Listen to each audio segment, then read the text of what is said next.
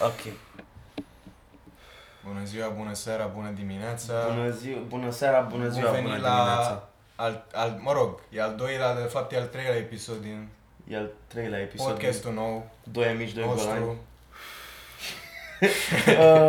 Deci, avem aici un invitat special. Stai, stai, stai puțin, stai Ce? puțin. Deci ideea e în felul următor. Uh, mulțumim frumos Eugen Ionescu pentru microfon. O să observați că calitatea e mai bună în acest episod. Shoutout. Așa. În al doilea rând, uh, am mai înregistrat noi un episod pe telefon, dar ne-am gândit că este prea ronci pentru publicul larg. Așa că dacă vrea cineva să asculte episodul, puteți să-mi virați o sută de lei pe card și vi-l trimit personal. Vă trimit I B A N-ul și toate cele. Dacă nu, nu o să-l auziți niciodată. Așa. În seara asta avem un invitat. Bună seara. Cum, cum te numești? Eu sunt Iosif Pastina. Și Iosif Pastina? Nu, nu cu A, nu cu A, e cu A, Iosif Pastina. Sunt anul trei la U N E T C actorie. Și și am jucat în Moromeții doi, băgam și picioarele. Toată lumea știe asta. Moromeții doi, foarte mișto. Moromeții doi. Moromeții doi. Un film e seminal, cu... seminal film. Cu băiatul ăla care face stand-up și nebunește, nu? Da. Bobonete. E și Bobonete. Joker doi cu Bobonete. Joker doi. Îți dai seama cât ar dura secvența aia de pe scări din Joker dacă nu cu Bobonete?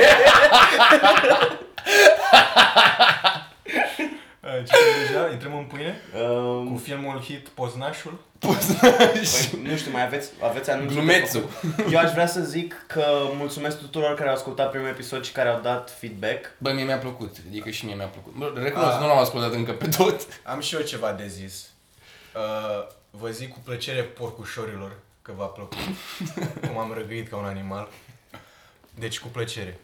Da. Mai am și eu ceva de zis. Uh, uh, Cine are opa lastra ăla din fața blocului ăla, dacă poate să-l mute? Da, că te aude. Că nu, era o glumă proastă, scuze. Gata.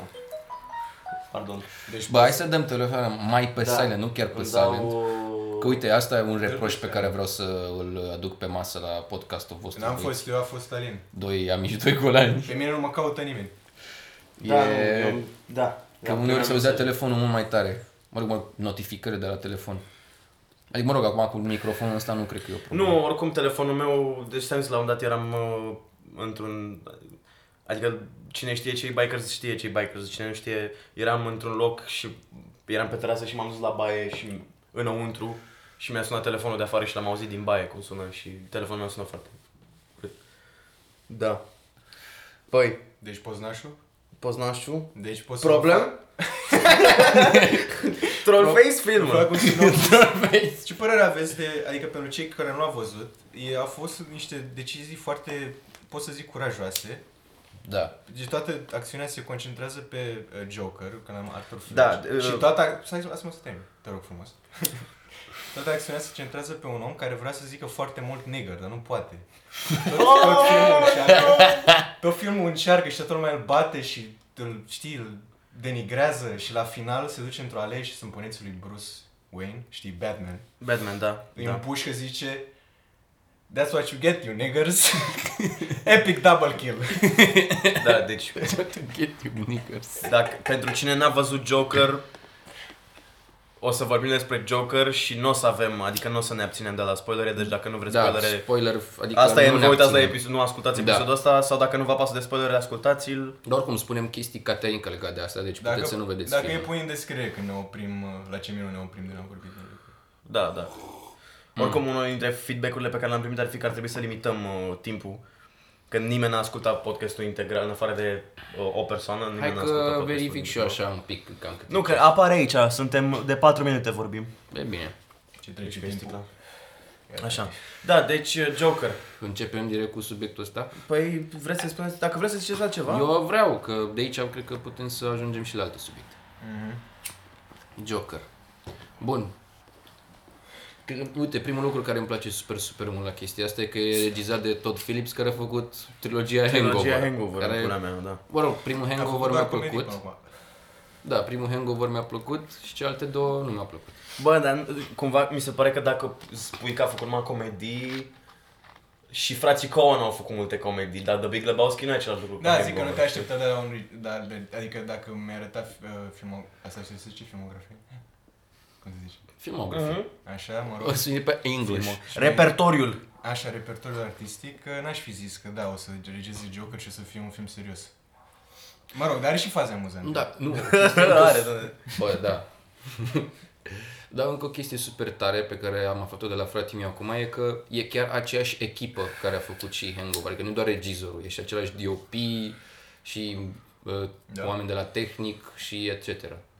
Și asta mi se pare și mai tare. Pe în general D O P-ul trebuie să se înțeleagă cu regizorul și în general da. un D O P are un limbaj al lui și având în vedere Hangover are stilul ăla comic și oarecum supra-saturat tipic, cumva. Supra-saturat. Da, s-a adaptat super bine toată echipa la ideea asta de Joker. Adică un lucru, uite, punctele forte ale filmului ăsta, pe lângă Joaquin, care este briliant, e imaginea și muzică. Da, compozitoarea e foarte mișto. Am ascultat soundtrack-ul pe Spotify. Fix da. în seara în care am fost la film, am fost la film cu Iosif. Nu știu exact cât din echipă s-a păstrat din ce știm noi din Hangover, dar știu că o bună parte există aici și... Bă, probabil că a vrut să păstreze un limbaj comun, adică îți dai seama că dacă a lucrat bine cu oamenii, o să-i mai ia și la filme serioase, că dacă sunt e alt gen de film, o să-l ia pentru că lucrează mai bine da. cu el. Știi? Așa face și ăla care a regizat... Uh... Îl fi și stă regulă cu Vivi Dragan Vasile. Best friend. Care a regizat Shawshank, e unul care e un regizor și timp are aceeași echipă și aceeași actori, mai mult sau mai puțin. Păi da, cam, adică da, sunt foarte mulți care își găsesc da. echipa și uite, dacă ați auzit de Rainer Werner Fassbinder, mm. el avea a, a, aproape ceiași oameni cu care lucra uh, și avea un D O P pe care efectiv îl tortura. Deci uh, se spune că uh, Rainer Werner Fassbinder la începutul fiecare zi de filmare cerea zece cuba libre, nouă ca să le bea și unul ca să-l arunce după D O P. Dar îl lua la fiecare film și omul și echipa de filmare de la, de la filmele lui nu spuneau că au lucrat cu el, spuneau că au supraviețuit. Că era extrem de abuziv cu ei, dar și la întotdeauna aceeași echipă pentru că probabil că știa că fac ce vrea el, știi cumva, ce caută el. Luăm și din obișnuință și sindromul Stockholm. Mm-hmm. Da, păi uh, Joker, uh, eu vreau să vorbesc Pardon. de, Așa vreau să, o să încep prin a spune o chestie amuzantă, că vorbeam de faze amuzante, că a fost, uh, e teoria asta, știți că ați citit amândoi The Killing Joke, nu? Am, da. Vorbim pe aceeași limbă. Da. The Killing Joke, cea mai bună bandă desenată cu Batman. E briliant. Uh, acolo e, știți că e chestia aia că Joker nu știe exact trecutul și că într-o zi și-l amintește altfel și în altă zi în altfel. Da.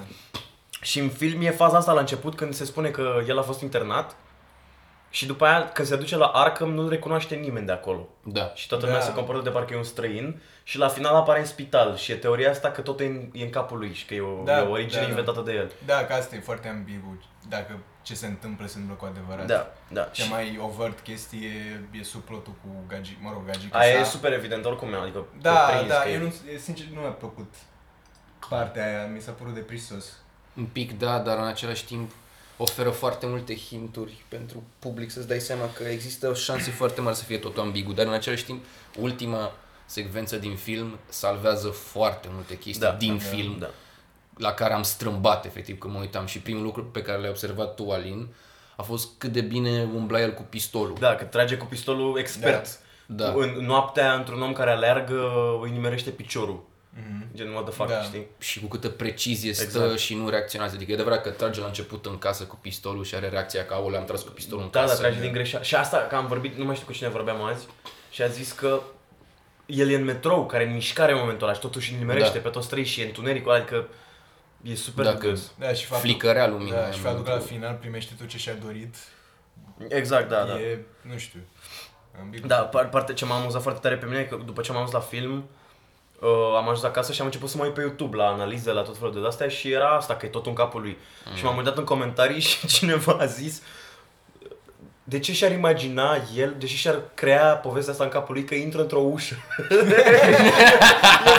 E faza aia de la spital, că da. pur și simplu intră printr-o ușă și într-adevăr de ce până la mea ți-ai imagina asta dacă ți-ai crea o origine, știi? Poate crede da. despre că e fraier.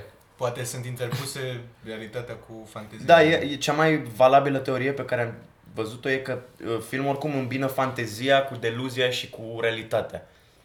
Da. Și că poate s-a întâmplat, dar nu fix așa. Dar mm. nu, eu, eu vreau să cred că totul e în capul lui, pentru că explică foarte multe greșeli ale filmului. Da. Știi? Altfel e doar leneș scris cumva în anumite. Da, oricum faze. Și ei e, în timpul filmărilor ei nu erau foarte siguri pe ce să facă. Adică am văzut un interviu cu Joaquin în care spunea că... Joaquin. Joaquin, pardon. Joaquin. Joaquin. Păi suntem români. Cu uh, Phoenix, na? Phoenix. Că uh, la un moment dat nu știa ce să facă atunci când trebuia să ascundă arma în baie. Și e cea mai, mă rog, acum toată lumea spune că e o scenă destul de legendară din film, aia în care dansează el în baia aia publică. Nu știu. Tu știi, Luca, că de fapt el, motivul pentru că dansează el în baie, pentru că ei nu știau ei ce să facă. Da. Păi, a, el trebuia deci să ascundă chiar... arma acolo și a zis Phoenix că, bă, Joker nu ar ascunde arma aia acolo, da, în momentul ăla.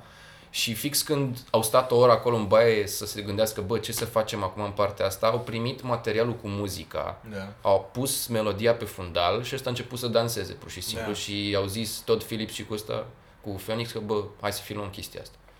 Și da, de aici s-a, a început scena asta, care efectiv nu prea are nevoie de explicații, că oarecum da, e solidă, adică e o, e o da, scenă solidă care se explică foarte mult personajul. Da, deci asta cam confirmă teoria mea că scenele de dans sunt acolo, fiindcă lui Joaquin îi place să danseze. Ba da, da, au sens. Și, da, și cum au și sens. Mie îmi place și aia cu... Nu, au sens. Când dansează el singur și hei, știi că dansezi bine, da, da, știu. Cine dansează bine? Așa mai fac și eu singur prin casă. Da, la fel și la asta cu, cu când dansează el singur în casă și își face scenariul ăsta, lipsea ceva la scena, la secvența asta și a venit omul de la props. Că asta spune Phoenix în interviu, că apreciază foarte mult și munca celor de la, de la make-up, de la props, adică oameni de care nimeni nu mulțumește în general. Da. Și spune că îi mulțumește foarte mult omului de la props, că nu știa ce să facă atunci când era singur în casă și dansa. Și a zis, bă, lipsește ceva aici. Și omul de la props i-a dat pistolul. Și a zis, bă, uite, poate te ajută chestia asta. Uh-huh. Și a început să danseze cu pistolul în mână. Și de acolo greșeala aia cu, da. Da. Bă, da, nu știu, eu... Mamă, ce palmă ciudată.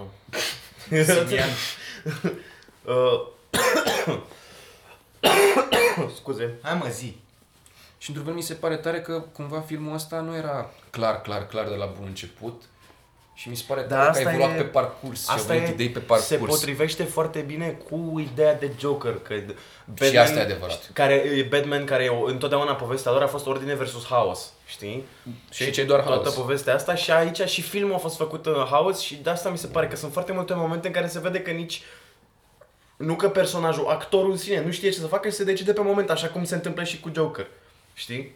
No. Și asta cu scena din baie, mie mi se pare super clar că, chiar dacă e improvizată, chiar dacă nu, pentru mine că m-am întors la tine da. În timpul filmului. Efectiv, era, a fost faza aia și în momentul ăla în care el se uită în baie și își desparte așa mâinile, se uită în oglindă și ne-am, eu cu Iosif ne-am întors unul la celălalt și am, am zis, dat așa cumva din cap amândoi. Acum e Joker. Da, exact. Clar, s-a pentru mine ăla a fost filmul, uh, momentul în care atunci se naște Joker, mm-hmm. știi?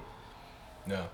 Mă, sincer, cred că cum să zic, nu e un film subtil și se, asta se restinde cel mai mult în, să zicem, primele două treimi, alea, dar, gen, ultimele treizeci de minute sunt, gen, sunt super bune, da. Sunt mm-hmm. excelente. Adică, cred că de la scena aia în care vin aia doi, Randall și Piticola. Da, aia, deci, fantastic. Da, da, da, da, da, da. Dar ce m-a, pe mine m-a deranjat după, adică, de asta zic că aș vrea să fie în capul lui, pentru că polițiștii din filmul ăsta atât de proști. Da. Atât de, atât de resemnați, zic că erau gentlemen care veneau la el și tu ești ok. Și te-am spus, alo, bună, suntem noi poliția, credem că ai omorât pe cineva, dar nu erai acasă și n-am, n-am vrut să te arestăm. Adică chiar n-are sens. Bine, am citit undeva, dar n-am verificat, e tot așa un comentariu de pe YouTube care spune că regizorul spune că totul ce se, totul, tot ce se întâmplă e real, dacă orice interpretare e la fel de valabilă. Dar nu știu cât de verificate, verificate comentariul ăsta și n-aș vrea să cred. Că prea, prea, adică, din cât de bine a fost făcut din anumite puncte de vedere filmul ăsta, părțile rele prea sunt, pare... prea intenționate. Da, adică știi? Par mult prea evidente. A, da. Adică e o poveste cu sută coață albă, dar nu cred că... Adică poate mi-a plăcut filmul atât de mult că nu vreau să cred că este din greșeală cu sută coață albă, știi? Mm-hmm. Se că poate, adică ție nu se pare că își iau, își ia bătaia la început doar pentru că trebuie să primească pistolul? Ba, da, știi? Da, dar și asta zic primește pistolul. Nu, dar și, nu, da, și bătaia în sine, frate, adică da, copii, e atât de clișeic. Da, e foarte clișeic. Copiii zic, a, e slab, hai să-l batem, nu are putere. Adică e atât de pe față încât te doare capul. Dar, mă rog, poate e, nu știu, tati, e... Începutul e, nu, nu e la fel de bun ca restul filmului. Da. Bă. Dar totuși imaginea când apare genericul el întins pe jos, plângând și apare Joker, da. Aia e tare. Mi se pare uh, uh, backstory-ul până ajunge în punctul ăla prost. Dar da, imaginea în sine, el întins pe jos și apare pe ecran mare, efectiv imagine, cinci litere imense, da, Joker acolo, tare. De poezie, dar da. Putea să fie altceva care să aducă în punctul ăla la generic. Eu, eu am mai vorbit asta cu niște oameni, că mi s-ar părea mult mai, mai ales că ce e super tare până devine el Joker și devine așa, este deconectarea lui față de realitate, de societate și problema pe care o pune acolo la talk show cu De Niro, știi, asta e, că eu I'm disenfranchised, eu sunt împins în afară, eu am o boală mentală și lumea mă tratează de căcat. Și am de suferit în cauza asta.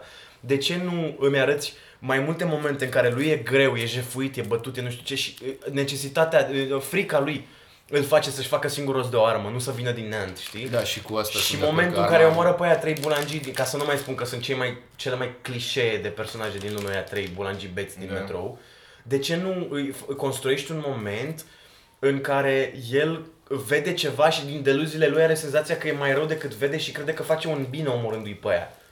Știi? Și după aia, de fapt, își dă seama ulterior, așa cum își dă seama de mai multe ori pe parcursul filmului, că de fapt el a făcut rău. Adică era mult mai tare dacă îl făceai cu intenții bune, doar că din cauza bolii lui mentale să facă rău.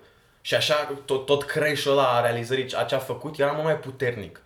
Așa că au omorât trei muiști care abuzau o femeie. Și care sank erau fix din, din compania lui da, Thomas Wayne. Da, asta am mai zis. Wayne Enterprise. Fix sunt, erau de la Wayne Enterprise. Dacă sunt brokeri și sunt plini de bani, de ce pula mea iau metrou? De ce pula mea merg cu metrou?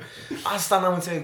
N-ai bani de un taxi? Adică, măcar și noi cu aia care nu suntem bogați, dar mai avem bani.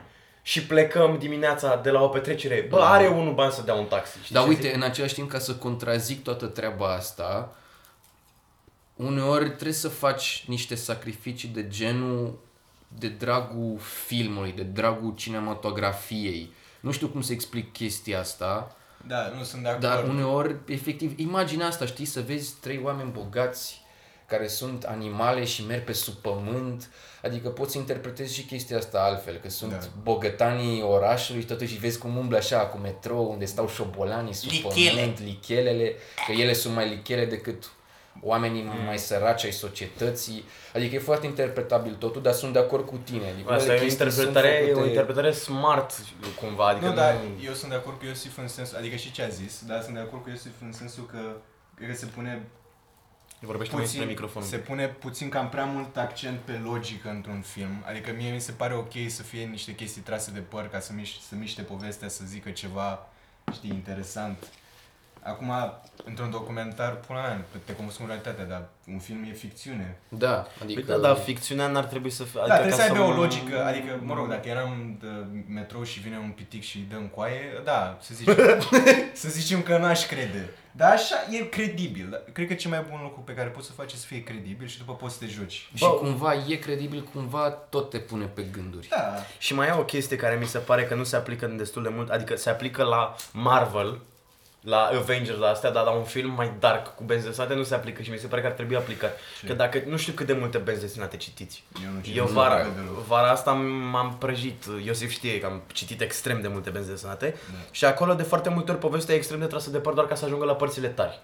Și alea care, care sunt cele mai fantasmagorice, știi? Mm-hmm. Da. Adică uite, în The Boys, în trei paneluri apare un om random de la C I A se duce la băiatul ăsta și spune bă, hai că te iau în echipa mea deși nu știe nimic și ăla n-are nicio capacitate.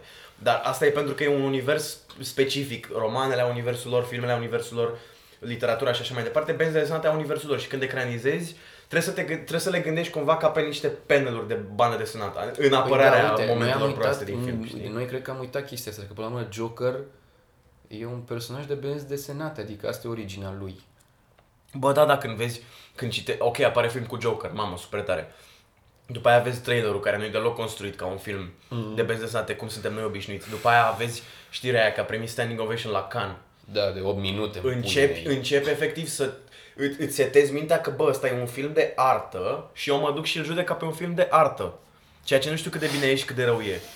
Că mie mi-ar plăcea să seteze cumva un precedent filmul ăsta și să fie filmele de benzi desenate din ce în ce mai artistic făcute. Da, dar uite cât de tare sună faptul ăsta că faci un film de artă cu un rushing de benzi desenate. Adică să respecti și banda desenată.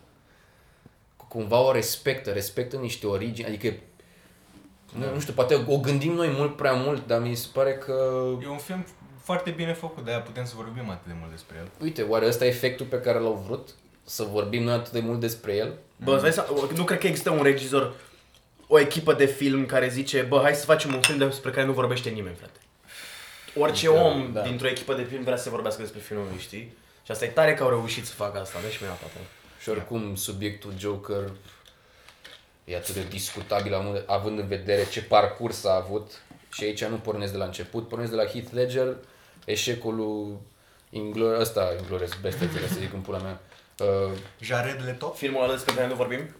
Da, da, o să-i zic numele. Ce suntem? Un fel de uh, gașcă Suicide de suicid? Squad. Suntem Bun. o gașcă de suicid? Uite, ăla mi se pare că e un, un film care respectă pacing-ul, ritmul unui, unei benzi desenate prost.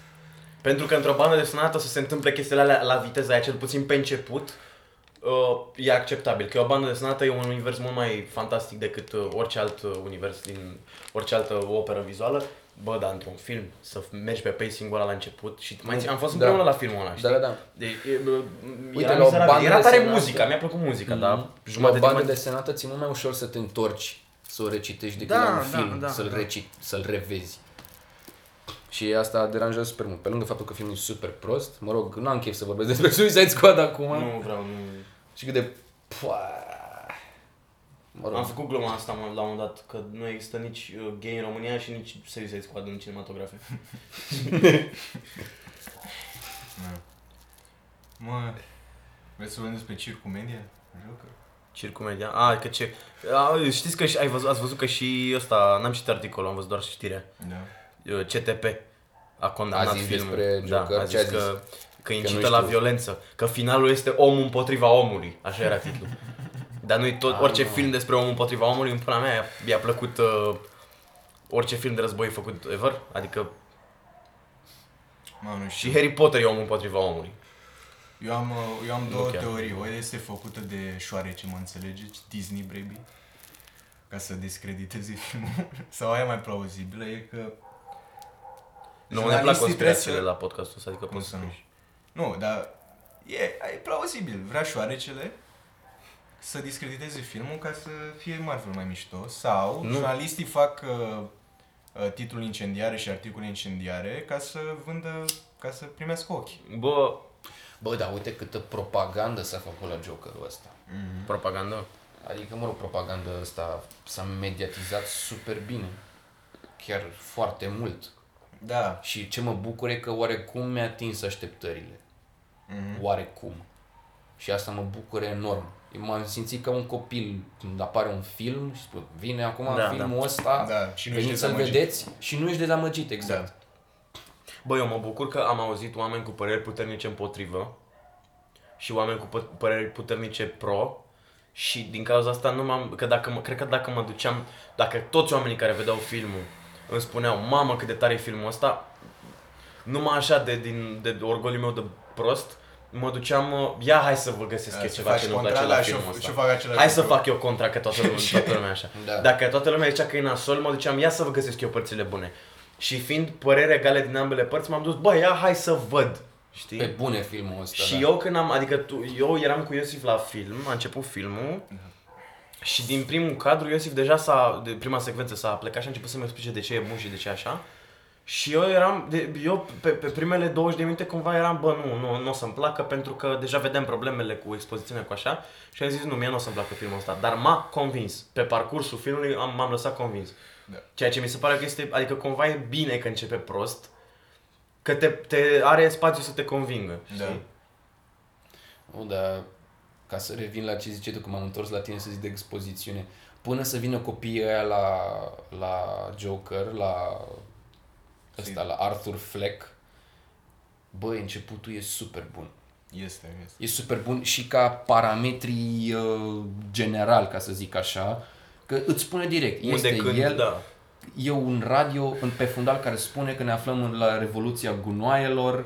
Deja din start îți dai seama, ok, o mie nouă sute optzeci, da, nu, America... Nu, nu pot să spui că e o soluție regizorală super originală, adică am tot întâlnit asta. Da, mă, dar ce vrei să faci? Dar e, e corectă, e plăcută și vezi pe el... Uite, că foarte bun e începutul, că pe urmă spune el pe la finalul filmului Joker, că my life, all I thought that whole, my whole life was a tragedy, but in fact it's a comedy. Și îl vezi la început cum își face cu fața, ba că zâmbește, ba că e trist. Și simbolizează fix chestia asta, că el se gândește că ba viața lui e de căcat, ba că viața lui e fericită și când zâmbește, când se forțează să zâmbește, când își face zâmbetul pe față, cu îi curge o lacrimă. Da, da. Lacrima aia, vreau să vă spun chestia asta, că de fapt uh, i-a venit pur și simplu când filmau, I- nu era intenționat. Mm-hmm. Bă, adică asta, ei n-au plănuit chestia deci asta. Toate, venit... toate poveștile astea cu chestii care au venit întâmplător în film mi se pare extrem de potrivite, că am mai zis mai devreme, cu ideea de, de Joker, că totul e ne- întâmplător la el, e haos. Adică mm. că mă uitam, la, mă uitam și la, la, la The Dark Knight, știi, că sunt foarte multe teorii că bă, sunt hibe în planul lui Joker, al lui Heath Ledger. Că ce făcea el acolo, a, planul lui are hibe, nu mai știu exact ce. Și era unul care zicea, bă, dar tocmai asta e ideea, că el nu se bazează pe ceva concret, se bazează pe haosul creat de niște chestii pe care le, de- le declanșează. Și dacă merge bine, foarte bine, dacă nu, tot găsește el ceva din asta. Și asta e tare, că el reprezintă hazardul, știi? Trebuie să luăm simbolul. Și uite, asta din... e super tare, că și chiar atunci când ți se oferă o origine, tot e hazard. Da, da, da, de asta, vreau să, de asta vreau să cred că tot nu... n-ai răspunsuri, chiar și când ți se oferă originea, de unde a pornit, de unde a ajuns, până și numele lui... Încă e ambigu, chiar dacă ți se spune la început că îl cheamă Arthur Fleck, spoiler alert, la un moment dat afli că de fapt e adoptat, da, că, că Fleck e... nu-i numele de familie, că Arthur e doar pus de maică-sa. Uh-huh. Și e și chestia aia că el n-are identitate deloc, că la început crede că e Fleck, după aia crede că e Wayne, după da. aia nu mai e nimeni și omorându-și mama și toți prietenii și așa, renunță Ajut, la tot da. ce înseamnă identitatea lui, știi? Și nu mai are nimic de pierdut. Și devine Poznașul. Trollface the movie. Poznașul. Problem? Problem? Da, chiar e fix Trollface. Aha. Bă, acum, băi, cât de mult mi-a plăcut când ajunge acolo la show-ul lui Robert De Niro, îl împușcă și nu știe ce să facă. Mm. Da, efectiv. Că, da, realizează că e la televizor. Îl împușcă, toată lumea urlă, el se ridică, îl mai împușcă de două ori, după aia dă să danseze, zice nu, nu dansez, stă puțin, și după aia zice să ia camera. Mi s-a părut foarte mult momentul ăla. Și vreau să cred că e improvizat, pentru că se vede pe, se vede pe actor, băi, eu ce fac acum? ce, ce fac acum? Da, e tare, e tare. Dar credeți, am, am o întrebare pentru voi. Mm. Credeți că dacă se va întâmpla vreodată o, nu un protest, o revoluție în adevăratul sens al cuvântului, da. am avea aceste trei măști, uh, ăsta cum îl cheamă? Guy Fawkes. Guy Fawkes din Vendetta. Anonymous. Uh, da, Anonymous Dali boy. din uh, La Casa de Papel și Joker. Asta o să fie, dacă să fac, îl jur că asta o să fie. Și o să fie un, un om care n-a ieșit din casă de douăzeci de ani, care poartă masca aia din Scary Movie.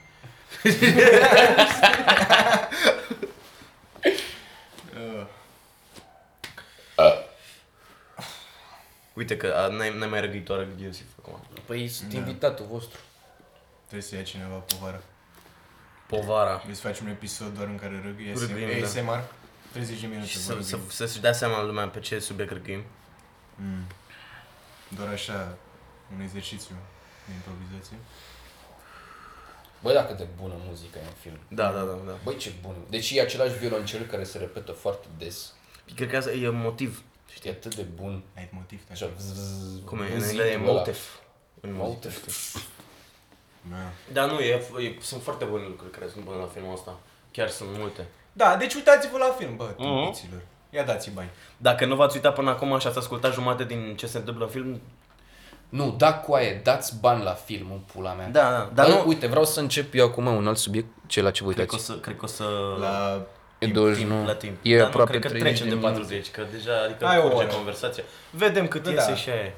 Eu vreau să deschid acum un subiect un pic controversat, mă rog, nu controversat, dar care mai hrănește așa artistul un pic.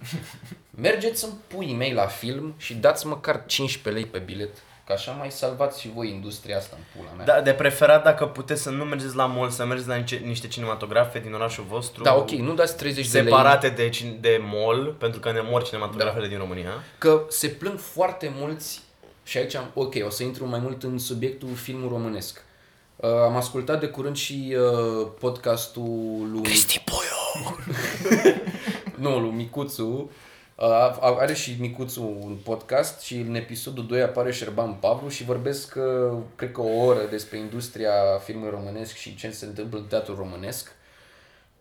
Că că-s ba, probleme cu banii, ba că publicul nu e mulțumit, ba că lumea se mulțumește cu ce văd la televizor cu Mihai Bendeac, cu Băieți de Oraș și Mondeni și La Bloc și mă rog, acum astea sunt subiecte un pic demodate, dar un lucru care mă enervează cel mai tare și trebuie să recunosc că unul îl fac și eu, adică sunt ipocrit, e întrebarea când apare filmul pe net. Da. Bă, frate, ok, înțeleg cu filmele astea internaționale care... Ok, putem...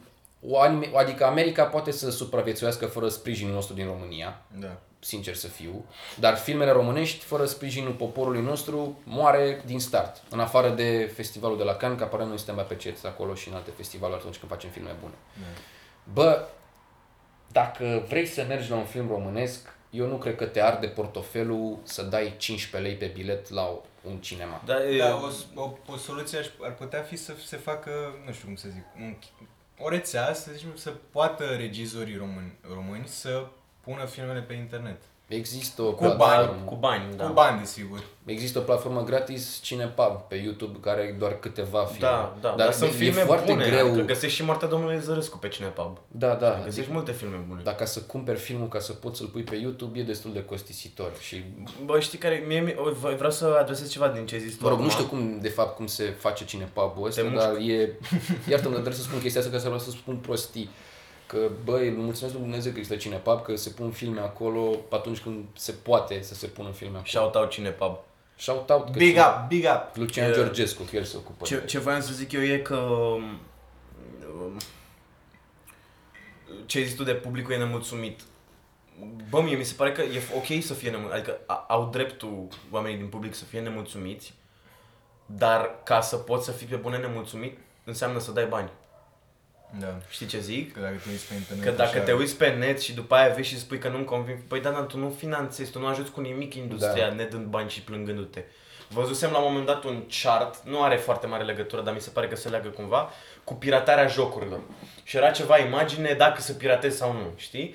Și eu eram, aveam șaisprezece ani când am văzut chestia aia, ceva genul ăsta și spunea, bă, ai bani să cumperi jocul?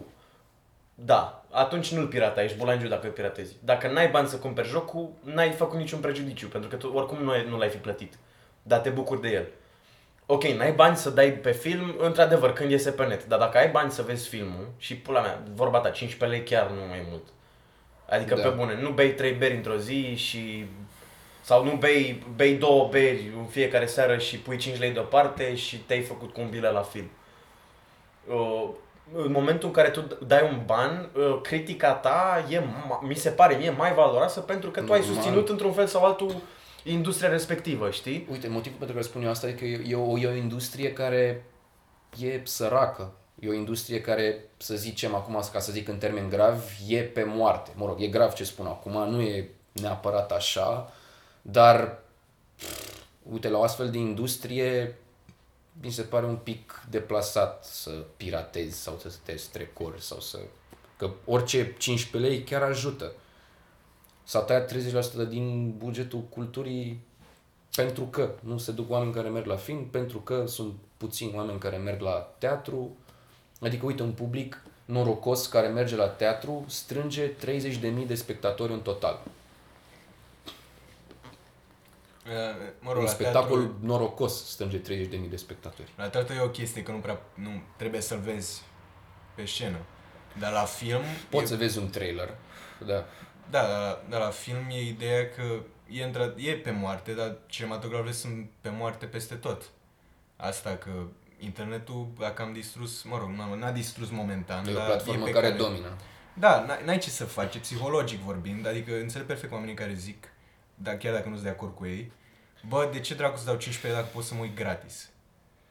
Și gratis. Păi pentru că vrei calitate. Da, înțelegi? Știu. Da, eu vreau, vreau ca filmele să fie făcute mai bine, mă duc, văd zece filme de căcat pe bilet și după aia următoarele cinci o să fie mai bune pentru că eu am plătit un bilet. Da, dar nivelul de raționalizare e mai mare. Tu zici asta, vezi zece filme de căcat și unul se gândește de ce dracu să dau bani pe zece filme de căcat când pot să mă uit, gen mă uit pe gratis, gratis da, știu. Prin pe alea bune.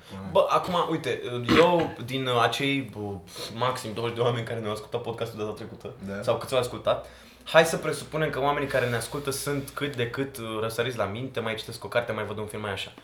Ce este, exist? În asta e o plăcere, pentru mine cel puțin, mie îmi face plăcere să văd și un spectacol prost, să citești și o carte proastă, să văd și un film prost. Pentru că ai de învățat și de la ele, just critici, mult mai bine. Eu când văd un spectacol bun sau un film bun, bă, nu știu ce să zic despre el atât de mult. Știu ce, să, pot să spun ce a fost mișto, dar toată lumea vede ce a fost mișto. Dar dacă văd unul prost, înveți cum, ce să nu faci.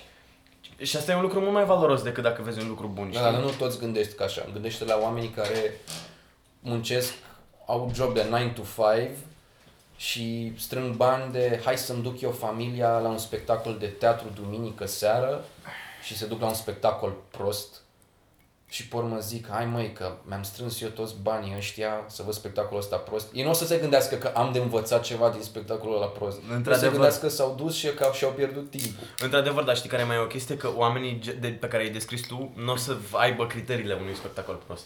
Ei, oamenii care nu au o, ori o cultură teatrală, că s-au dus la multe spectacole, ori bă, apetență față de gen studii sau ceva de genul ăsta, urmăresc povestea. Că sunt foarte mulți oameni care citesc cărți doar pentru poveste, care văd filme doar pentru poveste, care văd spectacole doar pentru poveste. Uite, Nunta lui Krecinski.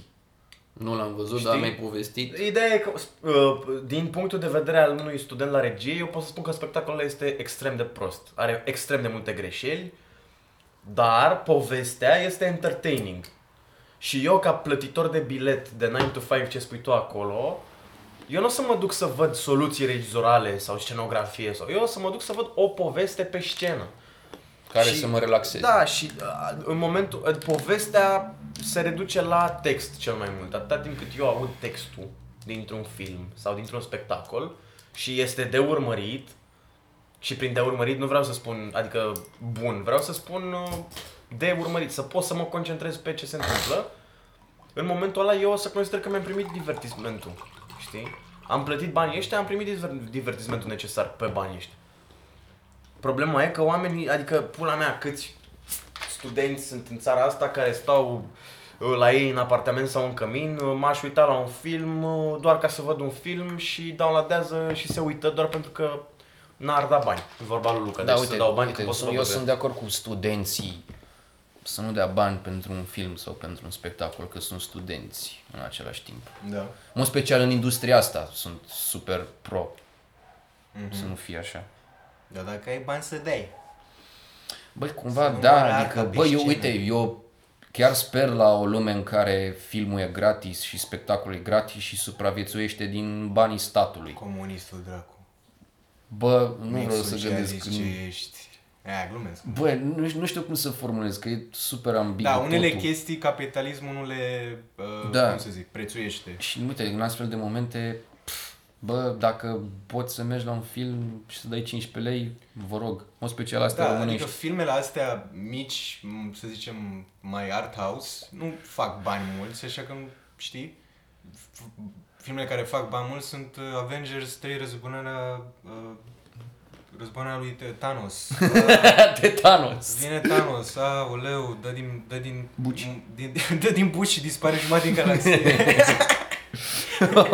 Plichi-plochi. Da, da, un film, nu știu, un film de uh, Haneke sau până la am zis un regizor de ăsta, Hodor- Hodorovski, mm. Nu prea face bani. Devine un cult classic, o să fie... Cu timpul. Da, cu timpul. Își face el câțiva bani. Lumea o să-l aprecieze foarte mult, dar așa...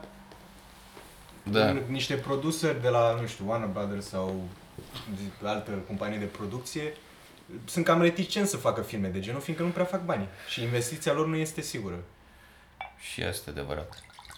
Dar uite, în același timp, oamenii vor să tragă, să se uite la filme pe gratis și să meargă la spectacole pe gratis. Dar cum sună chestia asta? Eu să mă duc la un arhitect și să-mi proiecteze casa pe gratis.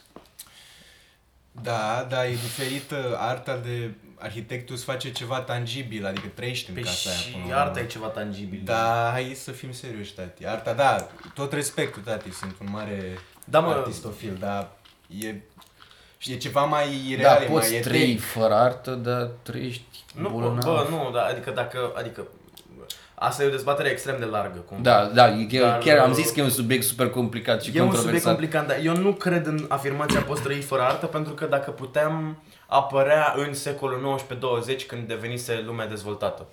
Înțelegi? Până atunci, de ce dracu au existat picturi rupestre, dacă lumea putea să trăiască fără artă? Nu, sunt de acord, dar, cum să zic, arta... Și naziștii aveau artă și fasciștii, pula mea. Adică, mă rog, a, futurism... Acolo e, acolo futurismul e mișto. E altă discuție. Hai mă, futurismul e mișto. Bă, nu, e altă discuție pentru că aia era folosită... Ca propagandă? Ca unealtă, da. Eu mă refer la... O, fie că vrei să o iei ca divertisment, ceea ce pentru oamenii care încearcă să facă artă e un mini-insultă. Da. Dar măcar e un mod și un motiv pentru a consuma genul ăsta de expresie. Fie că o iei pentru poveste sau ceva de genul ăsta sau pur și simplu pentru plăcerea estetică, tot a existat de când lumea. Și nu ar fi existat de când lumea dacă nu era un motiv foarte puternic pentru care oamenii aveau nevoie de asta. Da. Problema e... Oh! Da, da, într-un fel... Mi-a scăpat ușa din mână, scuze. Problema pe care o am eu și aici, asta aici voiam să ajung este că în special performerii, actorii de film, de teatru, regizorii, whatever, sunt tratați și există, este una dintre cele mai mari insulte și am citit, l-am dat un comentariu și m-a întrebat foarte tare, uh, circari, uh, chestii de-astea, adică nu, nu, lumea nu-și dă seama din afară cât de multă muncă depui, știi? Un inginer, un avocat, un... Da, de fapt nu, aia sunt intelectuali. Un șofer care conduce opt ore pe zi în continuu o să creadă că ce face el e mult mai greu decât să faci un spectacol. Da. Înțelegi? Și asta e problema, că ce vezi e produsul a foarte multe ore de muncă. Tu te bucuri de chestia în... Uh, uite, cât are Joker? trei ore, două ore? Nu, două ore și ceva. Ore. Da, eu văd două ore. E, câte sute de ore au fost de fapt depuse în filmul ăla? Mm. Ca eu să văd doar două ore din el. Pentru și câte probleme au avut. Exact. Pentru un film de animație e și mai mult. Uh, durează și mai mult să faci un film de animație. Și eu văd, nu știu... zece minute dintr-un scurtmetraj de animație și zic, da, ok, a fost drăguț. Bă, și animatorul ăla a stat, mâncați-și gura ta. O lună închis în casă. Da. Ore în șir închis în casă. Și noi nu vedem munca aia pe care o depunem, noi vedem produsul final, care întotdeauna nu e foarte fericit, într-adevăr. Dar dacă am sta, dacă ai avea cumva ocazia să vezi cât a muncit omul ăla pentru un produs artistic, oricât de prost e el, cred că altfel te duce să vezi. Altfel ai aprecia chestiile alea, știi? Și cred că și noi uităm chestia asta. Noi doi, adică eu cu Iosif, da, fiind din uh, lumea mm. asta mai mult sau mai puțin. Uităm și noi chestia asta. Da, păi un om care n-are absolut nicio treabă cu... Nici își pune problema. Am monopolizat discuția, îmi cer scuze. E ok, bro. Dar bună, ce, ce? Care-i soluția, bro? Care-i soluția? Educația? Nu știu care-i soluția. Educația, Educația e soluția la orice lucru. Bani de la stat, da, pentru artiști? Sincer, asta, asta nu, nu, non-ironic ar fi o soluție, nu? Păi, normal așa se face, de dar fapt, noi nu mai avem bani pentru nimic. Nu, eu cred că problema cea mai mare e educația. Bă, chiar ce spuneai tu, da, acum mai la... Uite, iar, mai... încă un podcast, iar am rezolvat problemele. Nu, chiar cred că problema cea mai mare e educația. Noi nu suntem un popor de proști, suntem un popor de needucați. Și cu asta chiar sunt ferm convins, nu suntem proști. Românul da. E super descurcăreț. Dar e așa, e needucat, că, na, că se duce la furat în Italia asta sau că se duce la... Bă, da, și... Nu, problema asta se regăsește oriunde. Da. În orice țară, oricât de civilizat ai vrea, și bag mâna în foc, probabil că spun prostii acum, dar bag mâna în foc. Educația, vorbind pe discuția asta că arta e subapreciată pentru că nu vezi decât un produs finit și așa, nu te, nu te educă nimeni într-o înțelegerea muncii artistice. Da, te învață cum să analizezi. Cum să analizezi, cum să apreciezi, dar nu te învață nimeni cum să gândești munca. Știi? Nu știu, cred că dacă tu muncești, ajungi să te gândești că, bă, poate și ăștia când au făcut film am muncit. Bă, da, da. Eu văd, deci eu îți vorbesc acum din punct de vedere al unui om care uh, sunt la, whatever, S N S P A, n-am nimic cu facultatea. Glumesc, sunteți degeaba. Da, nu știu, whatever, n-am treabă cu facultățile vocaționale de artă, da? Și mă duc la un film, eu văd fix două ore și în mintea mea nu o să apară niciodată că omul ăla a filmat două sute de ore. Sau cât faci într-un film, că poate am spus o prostie, două sute de ore.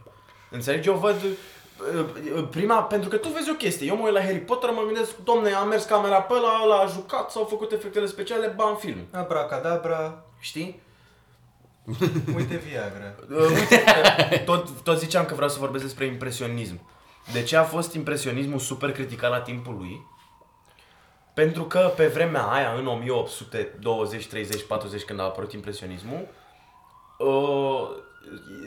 tradiția pictorului era să stea zeci sute de ore la el în studio, să picteze super migălos, ca să creeze o imagine cât mai aproape de realitate, cât mai trei D, să se joace cu niște uh, umbre, cu niște shade-uri, niște nuanțe extrem de subtile, adică trebuia să stai... Să aibă doar niște subiecte de da, discutat. La, la, la virgulă, asta da, până atunci. Eu mă refer la tehnică, da, doar da, la tehnică, da, da, da. Știi? Adică dacă voiam să fac uh, lumina unui răsărit, trebuia să stau la centimetru, să fac nuanța cât mai diferită, ca să arate cât mai uh, adevărat cu un răsărit în viața reală. Ei, au venit impresioniștii care au zis, noi nu vrem să stăm închiși în studiourile noastre zeci de ore, noi vrem să pictăm ce e în jurul nostru și e afară, și ca să pictăm așa, n-avem timp. Pentru că eu mă duc afară, fac o schiță și după aia trebuie să pictez cât mai repede imaginea pe care o am în față. E pictura asta a lui Monet, care se numește Impression uh, sau Sunrise Impression sau Impression Sunrise, nu mai știu exact, care este cu un răsărit într-un port, pentru că Monet avea un port la geamul lui, și tot cerul e albastru, în afară de soarele care este portocaliu și lasă o dâră portocalie pe apă. Și a fost super criticată imaginea că n-are legătură cu realitatea. Într-adevăr, dacă te trezești, frate, dimineața, te duci la mare, oriunde, și vezi un răsărit, chiar așa arată, în momentul ăla, pentru că ei se concentrau super mult pe lumină, știi? Și în momentul ăla, lumina este albastră. Tu așa o percepi, tu așa o vezi. Și ei stând afară și pictând, n-aveau timp să facă toată migăloșenia aia pe care o cereau neoclasiciștii. Ei făceau repede. Bra- uh, mun- munca, uh, brushwork-ul, nu știu cum se numește în română, munca cu pensula trebuia făcută foarte repede pentru că lumina se schimba. Și ei voiau să capteze lumina și culorile pe care... Ca la filmările de regim, aveam un sfert de oră. Păi, dar chiar nu poate... Păi dacă e vorba de un răsărit și de un apus, în general, uite, la filmări, chestia asta se filmă de regim, normal, țin, cred că un sfert de oră, s-ar putea să greșesc. Cum ar fi în fiecare zi, tu să ai doar un sfert de oră timp să pictezi? Uh-huh. Cred că asta, despre asta și e vorba. Printre impresioniști era vorba asta, că dacă tu nu poți să pictezi un om care cade dintr-o clădire de la etajul patru și până la final să-l fi pictat, nu o să faci niciodată artă. Wow. Pentru că trebuie să te miști extrem de repede și de-aia orice pictură impresionistă pare făcută dampulea, pentru că ei se, din, din pensulă mișcau foarte repede ca să capteze fix ce vedeau, fix lumina pe care o vedeau, fix culorile pe care le vedeau. Înțelegi? Și asta e, adică, diferența din, din munca și din produsul artistic trebuie înțeleasă ca să înțelegi și produsul în sine. Că dacă eu fac un film independent și am zece zile de filmare, o să arate într-un fel și o să sune într-un fel și actorii o să joace într-un fel, pentru că munca în sine așa funcționează. Dacă eu am trei luni de filmare și bani așa, o să fi, apa, arate altfel filmul ăsta, știi? Mm-hmm. Noi nu suntem învățați să apreciem, să analizăm, nu să apreciem sau să judecăm, cum vrei tu, munca din spatele unui produs artistic. Suntem învățați să analizăm produsul în sine. Ceea ce e bine, dar e și rău, pentru că în momentul în care înțelegi și munca, vezi altfel produsul. Adică o pictură impresionistă pentru ochiul unui om, că revin la asta, care făcea neoclasicism, este extrem de proastă. Pentru că ce, n-ai muncit deloc la asta. Da, n-am muncit deloc la asta pentru că am vrut să capturez ce văd în momentul ăla. În alea cinci minute de răsărit. Important contextul. Contextul, da, uite, da, exact. Nu suntem învățați să apreciem contextul. Asta e problema. Am vorbit foarte mult. Mă ziceți voi. Bă, nu mai știu, tati. Pe ce, oprim mai luat cu, mai luat cu impresionism? Nu mai știu nimic. Păi de, de, și de, de episodul trecut voiam să vorbesc de... Da, mă, dar era impresionism, nu era chestia și cu subiectele lor, erau... Adică, știu, nu am făcut... A fost un mare scandal la Academia de Artă franceză cu uh, pictura aia Olimpia. Cum se numește? Care? Cât sunt mai multe? Cu prostituata. A lui Manet sau a lui... E una, Renoir, e una care are o slujnică neagră lângă ea și ea se, se stă pe un... Păi da, sunt mai multe versiuni. Prima pe care e Manet care a făcut Olimpia, da. Cea mai controversată. Cu slujnica și cu... Da, aia probabil. Da, e vorba și de subiect, cumva. Adică la impresionist a schimbat și subiectul. Adică era scandalos să pictezi o prostituată, dar, mă rog, neoclasici se pictau și ei, nimfe, pula mea, care erau și ei goale. Da, da, alea erau subiecte mitologice. Da, erau așa, erau mai finuțe. A, să pictezi o prostituată, o târfuliță mică, da. Nu mersi. A, și când pictau realitatea nu era ok. Da. Academia franceză cerea subiecte religioase, mitologice, care să pună condiția umană într-un punct ideal. Da, ok. Și ăștia au venit și au zis, nu, boss, eu nu vreau să văd așa ceva, eu vreau să văd ce e în jurul meu. This is life. Ah, ok. Avea, uh, Baudelaire a scris un manifest, Baudelaire, uh, Charles, Charles, Charles, Charles, Charles Baudelaire, zi tu pentru mine. Charles Baudelaire. Așa, dar zi în microfon. Nu știu să zic cu aia. Da mă, Baudelaire, căutați pe Baudelaire. Google, Baudelaire. Uh, a scris un manifest că un artist trebuie să fie un flemnor.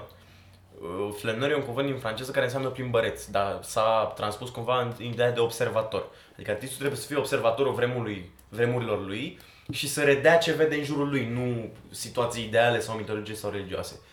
Și de acolo au pornit impresioniști, adică aveau subiecte reale. Că mai e o pictură, nu mai știu cine a făcut-o, uh, cu The Absinthe Drinker se numea. Da, super faimoasă și a fost super mult scandal că a filmat un om care bea. Era un bețiv, practic, al vremurilor, care bea absint, că în Franța pe vremea aia se bea foarte mult absint. Da. Te mai miri că a fost o revoluție așa violentă, când bea absint, în plan, cea mai violentă. A fost deja revoluție. Păi și nu beau absint dinainte? Nu știu, cred că e mai multe refacționare chestia. Bă, nu știu, eu un, Bă, nu știu, un popor întreg să bea absint... Uh... Da, dar absint, știi că e un mit chestia cu absintul că îți dă halucinații. Păi nu halucinații, dar te face, adică te face agresiv. Că tot alcoolul te face agresiv. Guresc Era tărie. A, a... Era tărie. Tu ai băut absint mult? Gen... Nu, dar mi-aduc aminte că mi se pare că am avut vreo două seri în toată viața mea în care am terminat seara de beție cu un shot de absint și știu cum am transformat într-un animal. Tu ai băut absint? Da.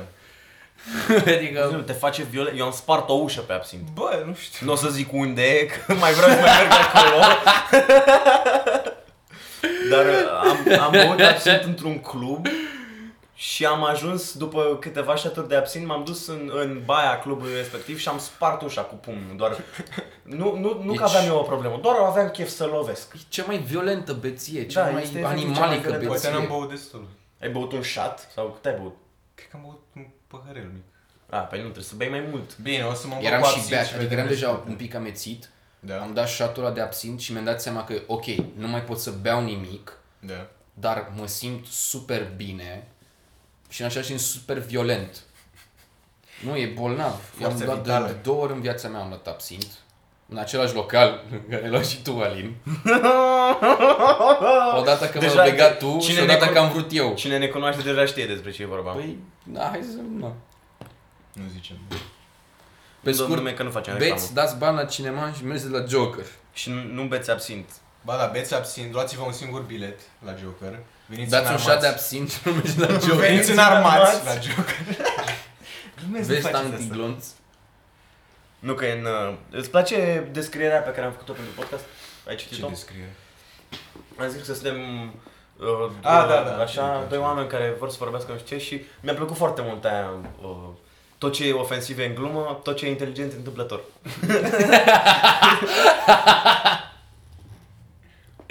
Ce râd, ce râs forțat. De râs așa, de podcast. I-am făcut semn lui Iosif să râdă când am musafir bun. Nu, dar e chestia asta, mă simt mult mai amplificat acum că știu că sunt înregistrat. Da, e ok. Adică asta am observat, vreau să zic de la bun început, de ce suntem atât de amplificați în tot ce facem? Se simte cum ai un cox al minții. Mamă, ce, ce faci în seara asta? Ești în club, deci o să mă duc acasă să ne sus un podcast. Wow! Voi veniți în Apollo? Ce e Apollo? Nu știu, glumesc, că să nu face reclamă. Zic, da, Apollo o sută unsprezece e un club. Mergeți la băut?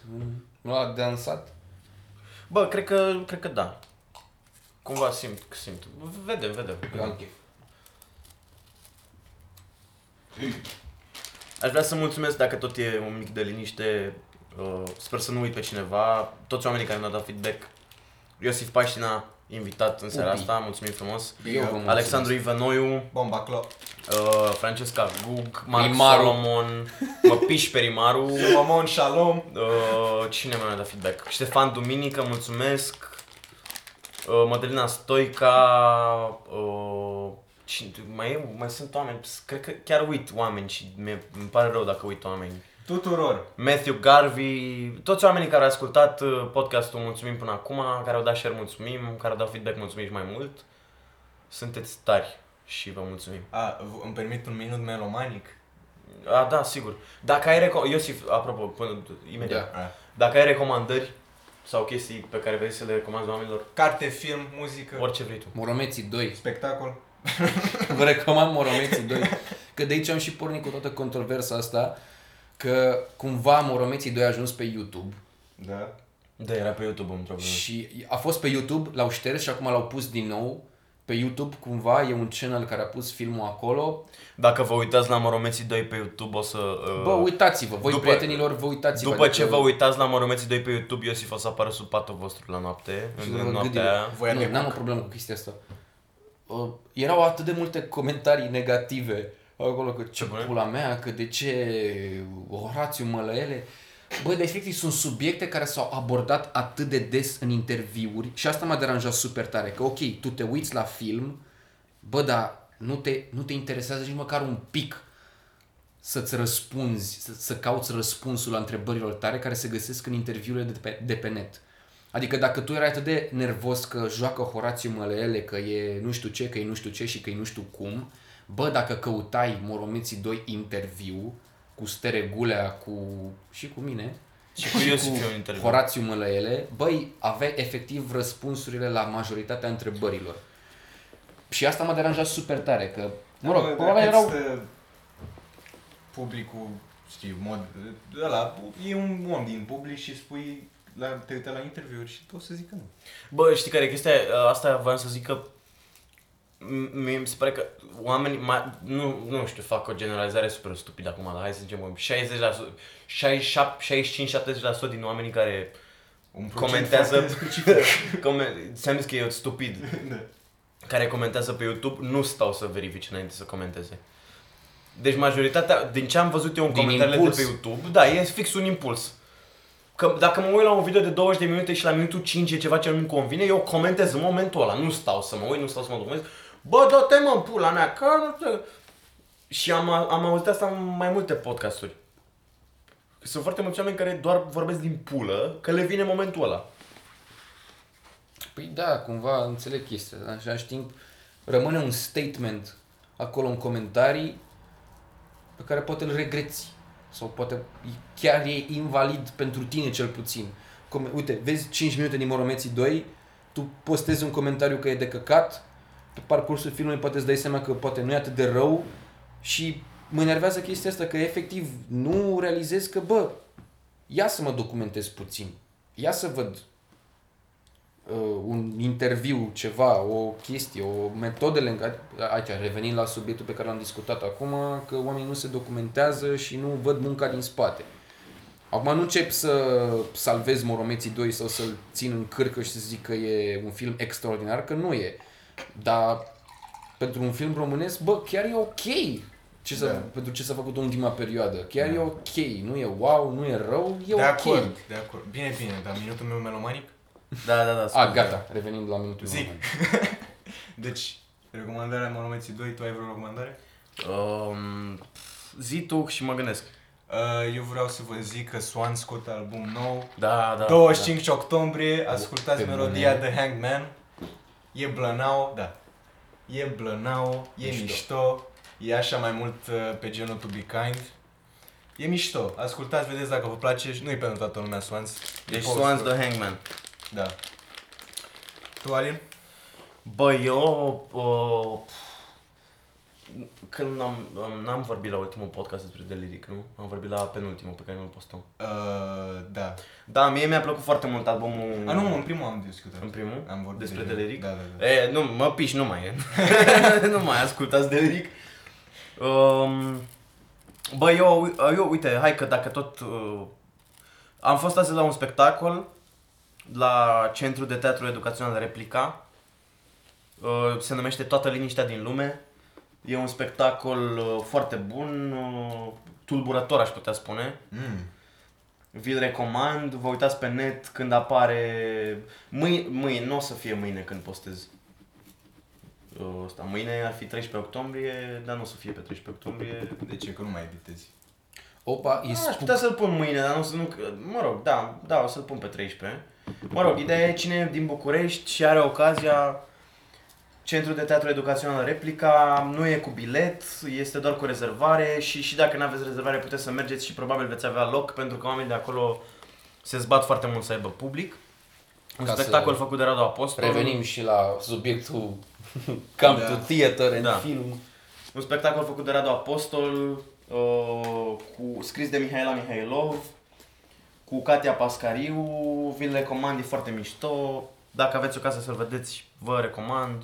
M-a, m-a răvășit. Mulțumesc, Iosif, că ai răbit fix pe recomandarea mea. Nu, așa din iubire.